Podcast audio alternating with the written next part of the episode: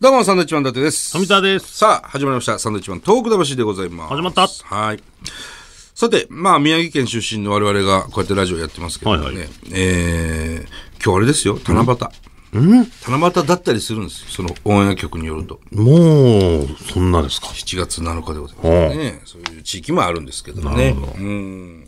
まあ、仙台の七夕祭り、有名な七夕祭り祭りは、えーおよそ1ヶ月後でございますね。これは何ですか旧暦旧暦でやっております。仙台はね、はい。で、旧暦で言うと僕は、伊達政宗公と同じ誕生日ということになります。 ?3 日間ですかなあの、七夕祭り。七夕祭りはそうですね、仙台七夕。必ず一日雨降るって言われてますね。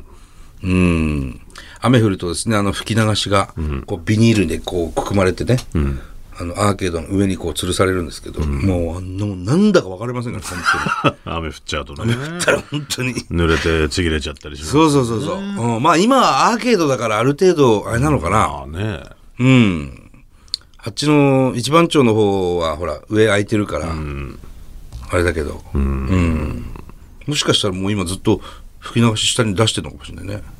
うん、かもしれないですけどね。あどうなんでしょうね。だから、うんなんか時期ずらせないのかなとも思いますけどね。まそあ、んなでも毎いつ年や雨降、るいつやってもでしょ、結局。まあ、降っちゃえばね、それは天気のことなんでね。わそうそうそうそうかんないですけど。ね、仙台七夕ぜひ、一度行ってみてください。はい。さあ、今日はメール行きたいですね。はい。メール行きましょう。じゃあ僕から行きます。はいえー山形県のイーさんからいただきました。あありがとうございます。 YouTube ヒカルさんとのコラボ動画見ました。YouTube 界でカリスマのヒカルさんですらサンドさんを前にして喉が通らないほど緊張していました。えーこれからもサンドさんはもちろんヒカルさん、そしてペヤングさん応援していきたいと思います。ということでありがとうございます。うん。ヒカルくんっていうのは YouTuber ですね。僕らが普段そのいいわゆる YouTuber っていう人たちの動画を見てないので、そうなんだよね。わからないんですよどういう人なのかっていうのがねその状態で、あのーその日に言われてね、うん。あの会いますんでってそうい。やどうしたらいいのかなっていうそういう感じの感じでしたけど雰囲気がまんま出てると思います。俺もちょっとまだ見てもいないですけどね。でもすごくいい子でしたよ。うん。なんかね、ちゃんと礼儀もしっかりしてるし、うん人気出るんだろうなとは思いましたね。すごくいい子でしたね。頑張ってほしいですね。うんじゃあこちら、はいえー現在オーストラリアで競馬の騎手をしてるノジーですオーストラリアは競馬の騎手あはあはあえー毎週ポッドキャストでレース前の移動中車の中で楽しく拝聴させていただいはい。ております、ありがとうございます。震災が起きたあの日自分はオーストラリアにいたのですが、岩手競馬場の方たちからその日の様子と被害を聞いておりましたは自分にも何かできないかと考えた時 JFA 全日本サッカー協会が主催する夢先生というプロジェクトに参加する機会に恵まれました、あ。はい。これは現役中または引退したアスリートたちが小学校5年生もしくは中2の生徒を対象に学校に訪れ夢を叶えるために自分は何をしてきたかを語るというものです1時間目に体育館で生徒と一緒に運動しながら仲良くなった後次の1時間は教室で生徒たちと語り合います、僕はそこに先生として訪れることになったんですが自分が訪れた福島の小学校の子どもたちからはたくさんの元気をもらいました、触れてはいけない話題もあるのではと自分は過剰に神経質になっていたところもあったんですが、子どもたちはそんなことを気にせず未来のことだけを考えポジティブな子どもたちの言葉に逆に励まされました、また海外に住む人からのイメージでは福島県の原発事故後の放射性物質の影響であそこに行くのは危険だとか東北地方,、うん、東北地方の食べ物は食べな、えー東北地方の食べ物は食べない方がいい、などと誤った情報を受け取ってしまい、そのまま信じてしまっている人がまだまだ多いようです。今僕にできることはこうして現地に訪れた経験をもとに、そういった方たちの誤解を解くことと元気な子どもたちにもっと世界に飛び出していってどんどん発信していくことの大切さを伝えることだなと感じております。僕は中学校卒業後中卒でオーストラリアに渡ったんですがすげえな。こんな中卒な自分でも夢を叶えることができるんだということをこれからも子どもたちに伝えたいです。次はぜひとも岩手県の学校にも訪れてみたいですね。ちなみに自分の名字は富澤です。あらお初めてサンドイッチマンさんのお二人を見た時から他人ではないような気がしてま した。ええ珍しい。ありがとうございます。ね富澤って意外と珍しいわね。すごいね。オーストラリアで競馬の騎手。へえ今いくつぐらいなんだろうね38歳38か、はあ中学卒業して単身で行ったのかなオーストラリア、ねへえ地元は東京都港区立青山中学校うわまた大都会 ですよはあすごいですね、すごいねそういった方もすごくこう思いを寄せてくれてるんだありがたいですねありがたいね。まあ本当にそのデマ情報というか、えーいろいろその、なんていうの、フェイクニュースみたいなさ、震災後っていうのはね、そういうの多いですからね。噂みたいなのがね、うんで何を信用するか。デマ情報届きました。それをまた拡散すると、また同じようなパニックになるんで、うんよく拡散するときは、ちゃんと調べて、自分の情報としてやってほしいですね。本当かどうかまず調べてほしいよね。裏付けをねちゃんと取った方がいいと思います、もう本当に嘘情報が多い、とにかく、気をつけましょう、そこはね。はい。さあ、僕いきます。さっきの青山、青山中学校だっけ、はいあの東京にいると、こんなとこに、こんな大都会に中学校あんだみたいなの、よく驚きませんあの、六本木中学校ってあるんだよ。テレ朝の目の前に。すごくねえかあの、住んでんの逆にあの辺に。って思うよね なあ。あと赤坂小学校とかさ、ちょいちょい見るけあれ、誰かやってるのかなと思うな。ど、うん、びっくりするわ、あれ、本当に。さあ、行きます、僕から。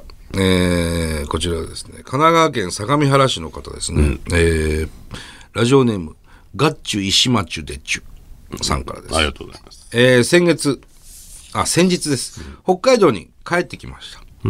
えー今回は初めて旭山動物園と白い恋人パークに行きました。あと、ジンギスカンを初めて店で食べました。ほら、家でみんなで食べるものでしょ でも、でもほら、私一人じゃん。家族いないし。えそんそんな急に語り口になるそうそう、なんて言うんですよ。実家帰らねえし、食べる機会が減っちゃって。でもやっぱり松尾ジンギスカンが好き。というか、それ以外のジンギスカン食べたことない。遠くにも、えー家でし、家でしか食べない郷土料理。家でしかっていうのがもう家出になってますけどね、感じでね。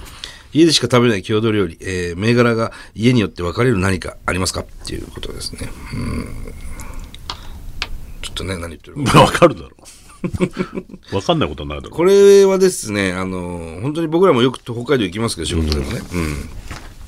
ジンギスカンって店で食べないって言うんだよね。北海道の人たちって。家で食うんだって。うああ買ってきてお肉を。みんなだから家にあのな鍋っていうか鉄鍋みたいなののががあったりとか。だからジンギスカンのタレっていうのがすごく豊富に売ってたりするわけですよ。家でやるから。うん。でお店で、俺らはほらね、家、家で食べないから、それこそ北海道で食べるわけでしょ。そうするとお店に行って食べるじゃん。すごい美味しいんですよ。生ラムのジンギスカンとか。俺も大好きなんですけど。うん。まあそういうものって地域あるんですかっていうことなんですよね。だから宮城なんかで言うと笹かまじゃない笹かまですね。俺もそれ思った。なんか各家庭でねそのおおひいきのうん。ブランドというか、はい。もうメーカーってメいうかね。ーカーというか、はい。かまぼこメーカーすごい多いんです。笹かまぼこメーカー、宮城県、特にね。本当に家庭によって違うんですよ。うちは、あそこ、うちはここ。親戚同士でも、あうちはこっちだけど、みたいな。うん。面白いよね。それですよね大体、まあ芋煮とかあるけど芋煮は別にねそんなにい、しょっちゅう食べるもんでもないし、まあ、笹かまになるんですかねいや宮城で言うとーそう。で、それぞれちょっとその、笹かまぼこの硬さとか、その、なんだろうな、ちょっとこう、甘いとか、歯ごたえがちょっと違うとか。でも全部美味しいんですけど、ちょっとずつ違うんだよね。あれ面白い。これ本当に魚の味すんねとか。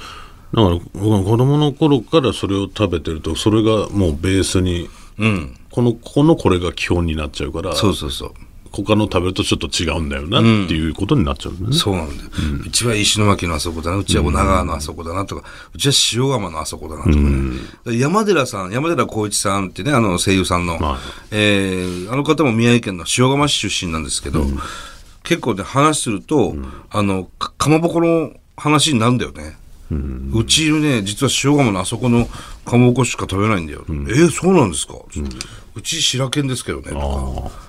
金崎ですけどね、とかね、そういう話よくなりますね。各地域もしかしたらあんのかもしれないですね。ねもし教えてください、あったら。はーい、はい。えー続いて、えーこれなんていうの、ピンクレオンはい。ピンクレモンでいいんですか、えーペンネームピンクレモンさんですがね、えー私は現在ベトナムホーチミンで日系の幼稚園を経営しておりますベトナムのホーチミ ン。ほうほう経営すごいな。えーこちらに来て5年目になりました、えー日本を感じたくて4日前に iPod をいじり回していてサンドイッチマンさんのこの番組に遭遇日本にいた時は運転中に JWAVE しか聞いてなかったので日本放送は高校以来です、あまりに面白いこととあの震災に関してのその後の情報や震災を通じて今思うことなどたくさんの方の意見が胸を打ちました、当然あの日の自分も思い出しました東京でしたが、えーこちらに、えーこちら日本と時差2時間のため私は毎日7時半に寝てしまいますうん。ベトナム時間でね、夜7時半、はいで夜中目が覚めてサンドを聞くというここ4日間の生活リズムですええ聞いてくれてんだ。ありがたいですね、こんな私も特派員に加わることはできますかもちろんですよもちろんです。ベトナムは今すごい勢いで発展進化中です、へえ便利と不便が混在中で真面目にやってられませんえー加えていただけるのであればまた投稿させてください以上、ホーチミンからでしたすごいね。天進化中で便利と不便真面目にやってられない真面目にやってられないっていうとこ状ろ況が、がねあれですよね。まあだから、急成長してるっていうところなのかな。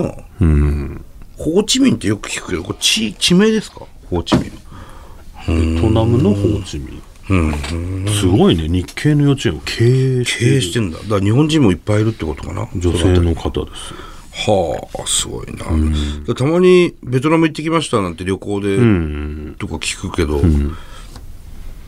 ねえ、わかんないね。イメージがあんまわかんないよね、ベトナムのね。うんちょっとままたあのお電話とかできたらそうですね。いろねもうメールくれたら特派員なんで、ね聞いてみそたれはいねですねはい、はい、ありがとうございます。ありがとうございますさあ、えー、今日はだからこの辺りで、またあのメールは溜まってるので、はいそれをまた読んでいきましょう。そうですねえーこの番組では東日本大震災に対するあなたのメッセージを受け続けます。はい。はがきの方は郵便番号100-8439日本放送サンドイッチマンのトーク魂まで。メールはサンドアットマーク 1242.com。いサンドアットマーク 1242.com です。はい、それではまた来週です。バイビーさよなら。